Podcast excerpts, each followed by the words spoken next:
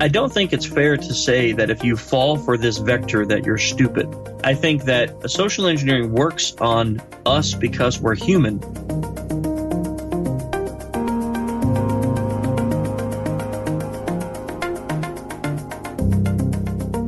Hello, everyone, and welcome to the CyberWire's Hacking Humans podcast, where we take a look behind the social engineering scams, phishing schemes, and criminal exploits that are making headlines and taking a heavy toll on organizations around the world.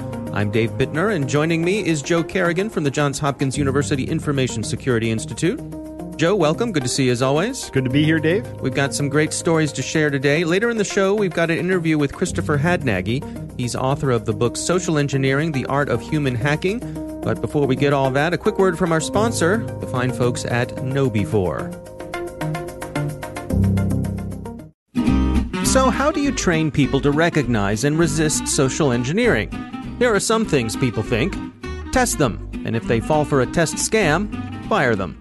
Or other people say if someone flunks the test, shame them. Instead of employee of the month, it's doofus of the day. Or maybe you pass out a gift card to the one who gets the A plus for skepticism in the face of phishing. So how about it? What do you think? Carrots or sticks? What would you do? Later in the show, we'll hear what the experts at KnowBe4 have to say. They're the sponsors of this show.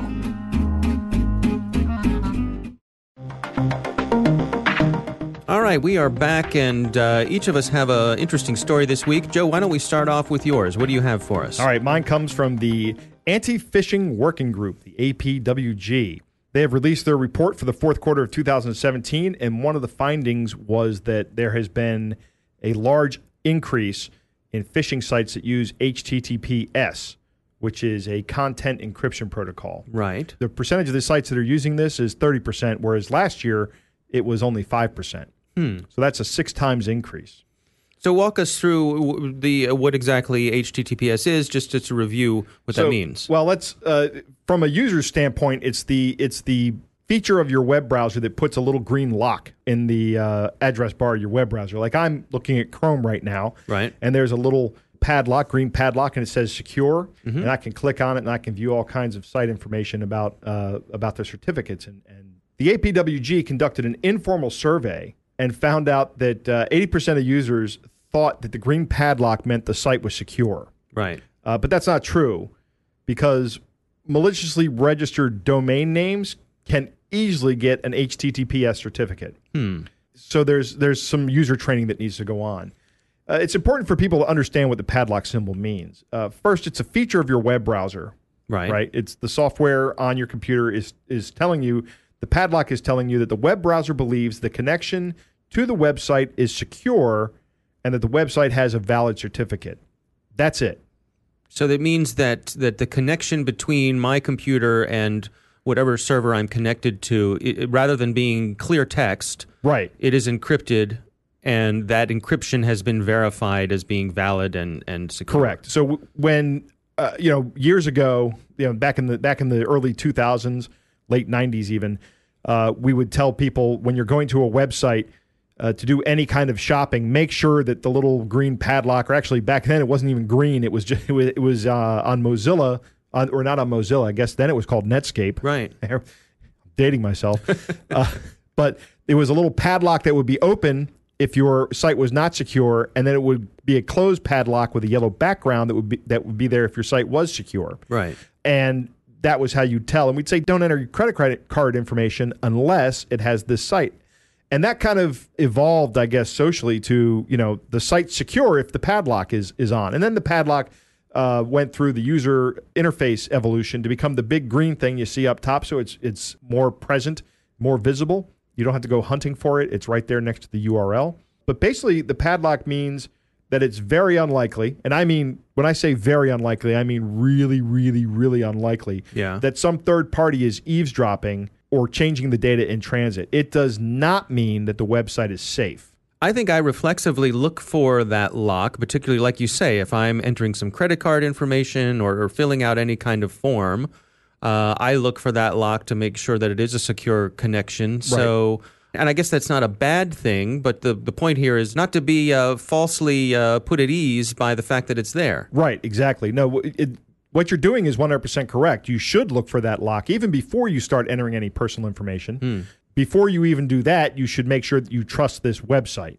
So the bad guys are taking advantage of the fact that we are used to seeing that lock. Correct. And many of us um, uh, incorrectly think that that lock means that everything's fine. Everything, and that's that's right. That's that's what everybody. Um, oh, there's some kind of picture in my mind, something where somebody's going, everything's fine.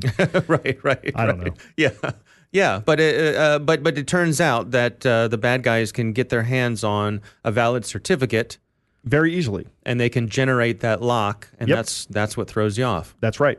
So how do we protect ourselves against this? Awareness, awareness, awareness. Um, really, that's the only thing. Uh, you know, and and and it's an excellent question because you know, to the average user, to the layman, the only thing that they can do to protect themselves is first to become aware of what this means and what the difference between trusting the site and trusting the connection is. I guess aside from that, in an organization, you could have some whitelisting software that doesn't allow your users to go to any other site other than what's on the whitelist, but that's kind of difficult to maintain Right.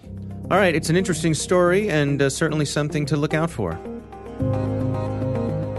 So, Joe, my story this week has to do with holidays and events. my favorite. You're, you're, you're a fan of holidays and events? Yes. uh, I don't know. I mean, barbecues, cookouts. Hey, uh, actually, I, I, I'm a big fan of barbecues and cookouts. Yeah. right, right. Holidays. Well, these are more. They were t- talking more about uh, national holidays and and, Right. and um, I guess high profile events. In this case, uh, some of the bad folks out there are taking advantage of the fact that um, GDPR is upon us. Right. And GDPR is the European Union's General Data Protection Regulation. yes. And that's a big deal. And so some of the folks who are out there doing phishing are using GDPR as part of their fish bait. Um, in this particular case, they are targeting Apple users and they're threatening them with account suspension. So, as we talk about, uh, a call to action of saying, you know, if you, if you don't do this right away, we're going to suspend your account and you won't be able to use all of those nifty Apple things that you're used to using.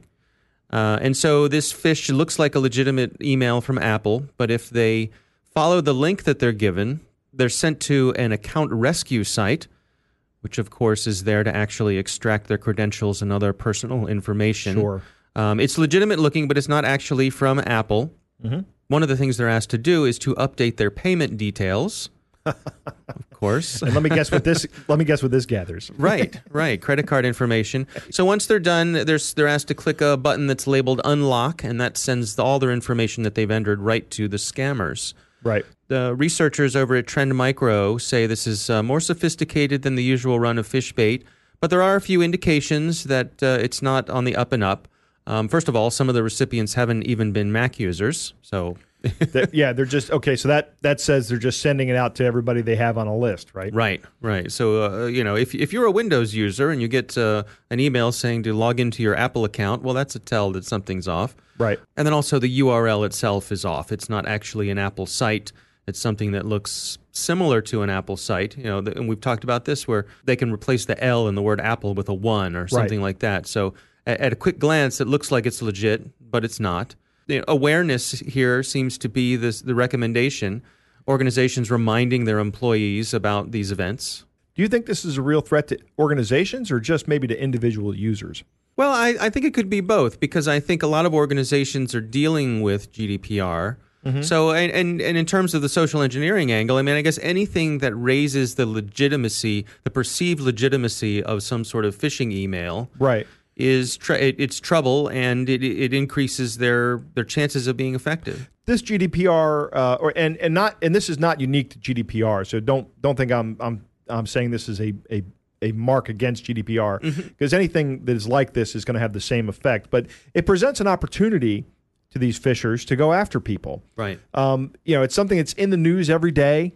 Uh, people are hearing about it all the time. And if I send you an email that says you got to step up for GDPR, it's going to be in, already in your mind, right? And that's kind of what's going on with the psychology of this. I got to Right. find something in in your thought process that's going to trigger some action that I want you to take. Yeah, and GDPR has big penalties if you don't comply. So, Right, but people should realize those penalties are for companies, not for individuals.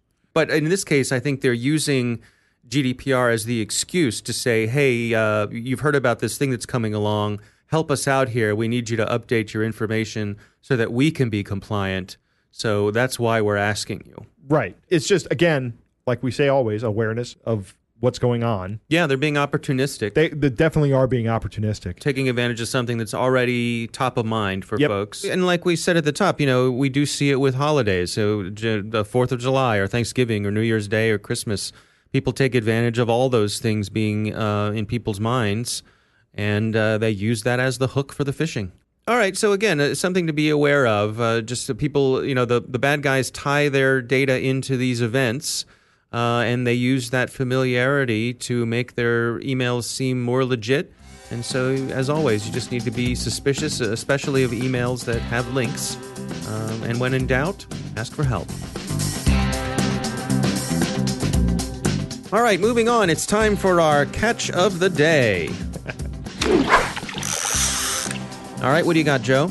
Uh, this comes courtesy of Rachel Toback from Twitter, who is the CEO of Social Proof Security. You can hmm. find her on Twitter at, at Rachel Toback. Mm-hmm. And she posted a picture that was a text message exchange between two users, and she has obfuscated who they are. It's a very interesting exchange. The first is a message comes in, and it says, Hey, I know you don't know me, but many years ago, I used to have your number. I'm trying to log into an old account that is still tied to this phone number, but it's telling me that it will send me a verification code. I'd like to know if it'd be okay with you if I request the code and then you can just text it back to me. If not, that's totally fine. Right? And this person says, okay. So they responded and said They, re- uh, they okay. responded and said, okay, this is the phone holder. Right. And the person on the other end says, "Thank you so much. I just requested it." And then the person who who holds the phone sends back the verification code, and the person texting the phone holder says, "You're a lifesaver. Thank you so much, and sorry for bothering." And the person replies, "Welcome." So what's going on here? So, well, you don't really know what's going on here, Right. Uh, you know, you this this is not enough information to tell you what to tell you what's actually happening. It is certainly plausible that this is somebody who used to hold the number that that, that the receiver of these messages now holds, but it's also entirely possible, and I would say even more likely, Yeah. uh, because of my lack of faith in humanity, I guess, uh, that that this is a scammer who is either trying to scam the person who currently holds the phone. They have all the information to break into the account, like they have the phone number, they have the username, they have the password, but they don't have the verification code. Perhaps the original account holder has given up their phone number, and this person who's receiving these messages does have it. But if you're receiving these messages, you have no way to verify that the person sending you that text message has a legitimate reason to access the account he's trying to access. right. You don't know who this person is. You don't you have no idea who this person is. In fact, what's what's interesting is the very first sentence this person says is, "Hey, I know you don't know me." Right. That's right. I guess one of the important points here is being sent a verification code is a common part of two factor authentication. Yes, it is. What strikes me about this is how casual it is. Yeah, yeah, it is. It, this seems very casual. Honestly, Dave, we don't know if this is legitimate or not. Right? This could be. This No. could be a legitimate. I'm request, with you though that, that it probably isn't. But it probably isn't. Because yeah, I, but the the casual nature of it eh, and and playing on everyone's desire to be helpful. Right. Right. Yeah. So you don't know me. I used to have this number. Well, you know, uh, that's that's plausible. Right. But the way that they wrap it up and say, "Hey, uh, if not, that's totally fine." In other Yeah. words, you know, no big deal if you can't help me, but boy, if you could be helpful, that'd be great. I think that last part is key to the deception. Yeah, I agree. I agree. So it's an interesting uh, cautionary tale there that uh, if someone tries to get you to turn over uh, a a code like this, beware. Yeah, I wouldn't do it. Just say no. Just say no. Let them go at it a different way. That's right. Like uh, trying to get in touch with the actual website hoster. All right, Joe, it's a good one. And that is our catch of the day. So, coming up next, we have uh, my interview with Christopher Hadnagy, who's the author of the book Social Engineering The Art of Human Hacking. We'll have that in just a moment. But first, another message from our sponsors KnowBe4. Let's return to our sponsor KnowBe4's question Carrots or sticks? Stu Sjouwerman, Know Before's CEO, is definitely a carrot man. You train people, he argues, in order to build a healthy security culture, and sticks don't do that. Approach your people like the grown ups they are, and they'll respond. Learning how to see through social engineering can be as much fun as learning how a conjuring trick works. Hear more of Stu's perspectives in KnowBe4's weekly Cyber Heist News. We read it, and we think you'll find it valuable too. Sign up for Cyber Heist News at knowbe4.com slash news. That's K-N-O-W-B-E, the number four, dot com slash news.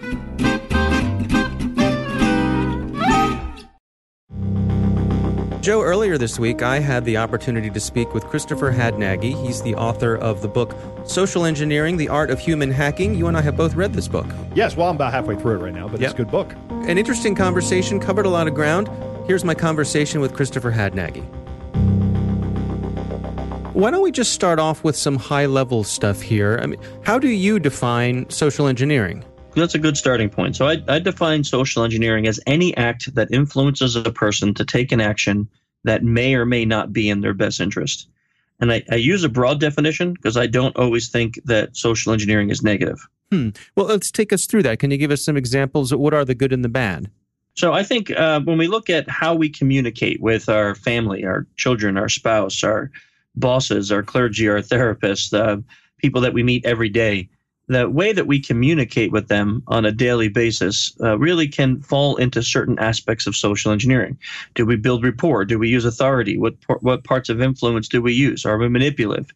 What chemicals are released in our brain that make us feel certain emotional content towards that person, whether it be positive emotions or negative emotions. And when we look at that, we get a clear uh, beginning to understand how people make decisions. You know, I use a silly example when I talk about this, but for any of you guys out there that have daughters, you may have uh, at one point in time had a princess tea party where you had makeup and nails being done, Hmm. and you say, how would that decision ever be made? Well, yeah, you can say the easy answer is, well, she's my daughter and I love her. But it's not that simple because there's a lot of people that I really care for, but I would still say no to that request. It's a series of physiological and psychological reactions in the in the human brain and body that allow a person to make a decision to say yes. So when we analyze the good side, we begin to understand how scam artists and, and con artists throughout the centuries um, have worked on humans by by using these very same philosophies and principles to get them to say yes to something that they shouldn't. And this is really, a, I suppose, a, a modern name that's uh, that's been put on something that's been around as long as we've been human. Yeah, basically. I mean, you look at how humans have interacted throughout the, the written record of human history, and you could see all these things uh, occurring. And it's just the medium and how they're delivered.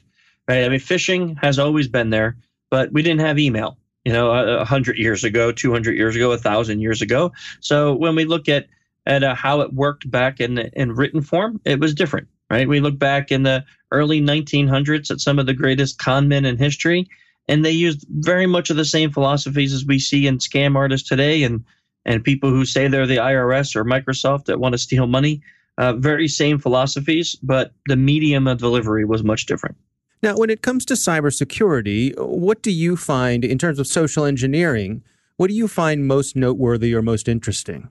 Well, when we talk about social engineering now from a security perspective, then we have to focus on the four main vectors, right? So phishing, which is uh, email-based attacks, vishing, which is voice phishing, smishing, which is uh, SMS phishing, and then impersonation, which is the people who impersonate either an employee or law enforcement and break into a building for some other kind of crime.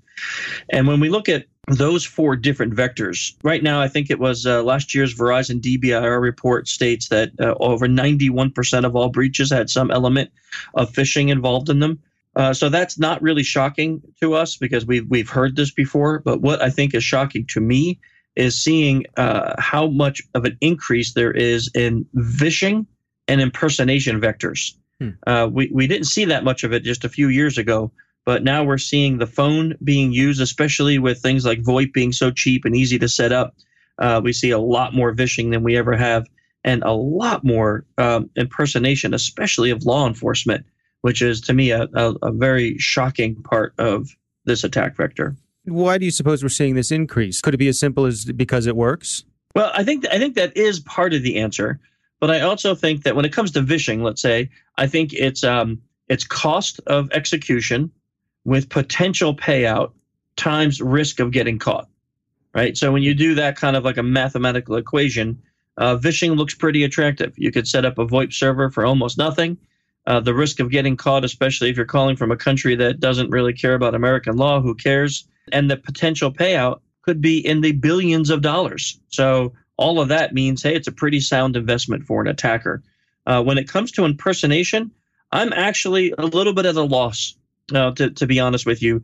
Um, we collect news stories from around the globe on these vectors, and I am constantly amazed to see how many people are being caught impersonating law enforcement. And the only thing I can think of there is uh, is uh, it's it's a form of deviancy because a lot of the crimes that are committed with them are violent crimes or high cost crimes, high end theft or violent crimes or sex crimes. So uh, the motivators for those types of things are much different. And I've certainly heard of an uptick of uh, people getting calls, uh, people pretending to be from the IRS or, or from a sheriff's office and saying, you know, there's a warrant out for you, and unless you pay us this amount of money right away, you know, we're going to send somebody over there, and you're going to be hauled away in handcuffs.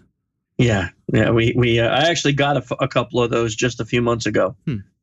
Are there any aspects of social engineering that you think goes unappreciated or underreported? This is stuff that that works on us but flies under our radar. Yeah, you know, when, when you first said that, I thought of one of the vectors that kind of disturbs me the most is what they call the grandma grandpa scam. So someone calls your grandparent and they say, "Hey, grandma, it's Chris. Listen, uh, I'm in prison in Mexico. I was down on a bachelor party with my buddies, and I got picked up. Uh, got too drunk, I don't want my wife to find out. Find out, you know, she'll kill me.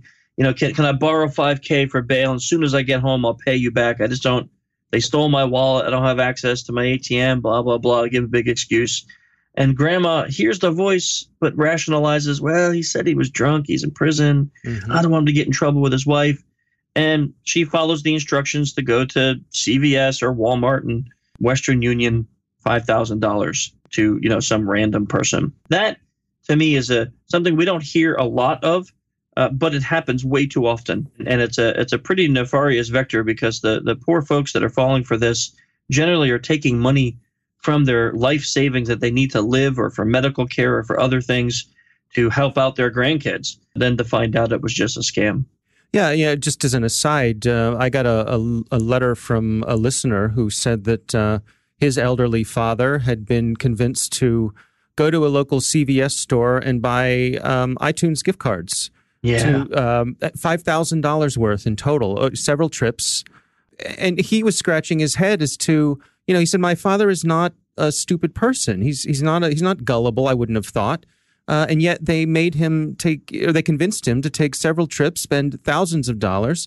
He said, the other thing that troubled me was no one at the CVS raised an eye, eyebrow and said, why is this elderly person buying thousands of dollars worth of iTunes gift cards? Yeah, you know, I, I, think you bring up a valid point. So one of the things that I've always disliked about, let's say, the infosec industry is, you know, they they favor bumper stickers or T-shirts that say something like "There's no patch for human stupidity," and I, I don't think it's fair to say that if you fall for this vector that you're stupid. I think that social engineering works on us because we're human. Now, maybe that particular vector would not work on you or on me, but there is a vector that would work on you or me. I'm an Amazon junkie. So uh, the fish that tend to make me double take, or the ones that actually have gotten me in the past, have been related to Amazon orders or mm Amazon accounts or Amazon discounts. So it's just finding the right emotional trigger at the right time for the right person that can then make any human fall for a vector. So why did this elderly gentleman fall for that? I don't know. You know, but maybe whatever was said to him on the phone triggered an emotional response in him where his brain allowed him to make a yes decision on something that he definitely should have said no to.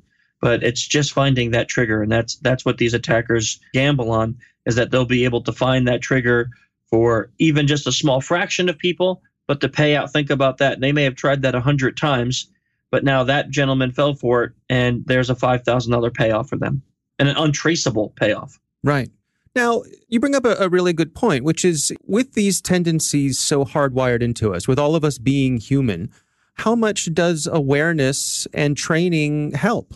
Oh, it helps a ton. So I, I make a comparison to something like like learning how to box or a martial art or how to fight.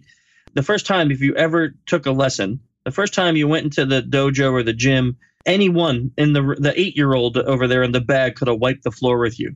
And then you jump forward six months or a year later, and muscle memory has kicked in to the point where you're blocking hits you didn't even see coming.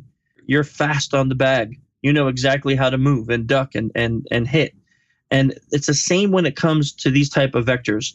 Awareness gives you that muscle memory that allows you to say, "Hey, that fish doesn't seem right," or "Wow, this phone call feels a little tricky," or "That request doesn't sound proper." And you learn how to block, duck, take the hit, and move forward without being a victim. You know, for the, the people in our audience who are responsible for security, how can they use social engineering to their advantage? How can they use it for good?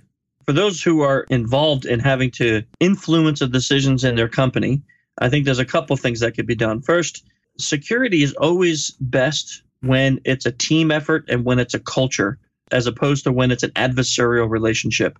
So I find all too often with our clients, uh, the security folks are big into I'm going to shame you if you messed up, or you know the the classic IT guy that comes in and everyone hates him because he's so condescending, and that doesn't work. But if security is a team effort, if if they view you as someone there to help protect them, someone interested in their welfare, someone actually looking out for them, then security becomes more of a pleasure point as opposed to a pain point. So utilizing the same communication skills to build rapport, use influence to, you know, internally sell, quote unquote, uh, air quotes, the um, security program, I think will go a long way in, in making it more acceptable. So, Christopher, your book, uh, Social Engineering The Art of Human Hacking, I understand you have an update in the works that's going to be coming out soon? I do. So, that that book was, uh, of course, my first book and uh, and something I've been very proud of. But uh, after looking at it, I said, "Wow, these stories are eight years old. There's a lot of things in there that have been updated, a lot of science that has been renewed and and different." So um, I decided to take on the project of rewriting it. The the version two is called Social Engineering: The Science of Human Hacking, and it covers uh, a lot of scientific studies that involve a lot of the psychology and physiology and different things that we spoke about here on this interview and um, that's coming out in June. It will encompass the same kind of outline, but a lot more spin on uh, security awareness and how to use social engineering and as a pen tester, as a professional, and, and as a security awareness person. So interesting stuff, huh? Yeah, that was a great interview with Chris. I got a couple couple things I want to note. Once again, I would like to say that yes, law enforcement, IRS, they'll never call you the sheriff's office has a warrant for your arrest, they will show up. They will come and get you, and they don't call you because they don't want to tip you off. Right. So that you you then become a flight risk. They just show up and, and take you into custody. Chris brings up a lot of a lot of good points. I, I particularly uh, like the point that we need to be careful to not just place blame on people for being human, for making yeah. human mistakes. It can happen to any of us. I, I, thought that was a salient point in, in this interview in his in his uh, statement that generally as security people we tend to be a little more condescending and how could you be so foolish to have fallen for that? And he's 100% correct. There are things out there that will make us vulnerable. We're a little more suspicious, but there are there are triggers that will work for us. Yeah. All right, Joe. Well, as always, thanks for joining us. Look forward to talking to you next week. I look forward to it too, Dave. Thanks. And that is our podcast. Thanks to our sponsor, KnowBe4, whose new school security awareness training will help you keep your people on their toes with security at the top of their mind. Stay current about the state of social engineering by subscribing to their Cyber Heist news at knowbe4.com slash news. That's K-N-O-W-B-E, the number 4.com. Think of KnowBe4 for your security training. The Hacking Humans podcast is a production of Pratt Street Media. Our coordinating producer is Jennifer Eiben. Editor is John Petrick. Technical editor is Chris Russell. And executive editor is Peter Kilpe. Special thanks to the Johns Hopkins University Information Security Institute for their participation in the show. We are proudly produced in Maryland at the startup studios of Data Tribe, where they're co building the next generation of cybersecurity teams and technology. Thanks for listening. I'm Dave Bittner. And I'm Joe Carrigan. We'll see you next week.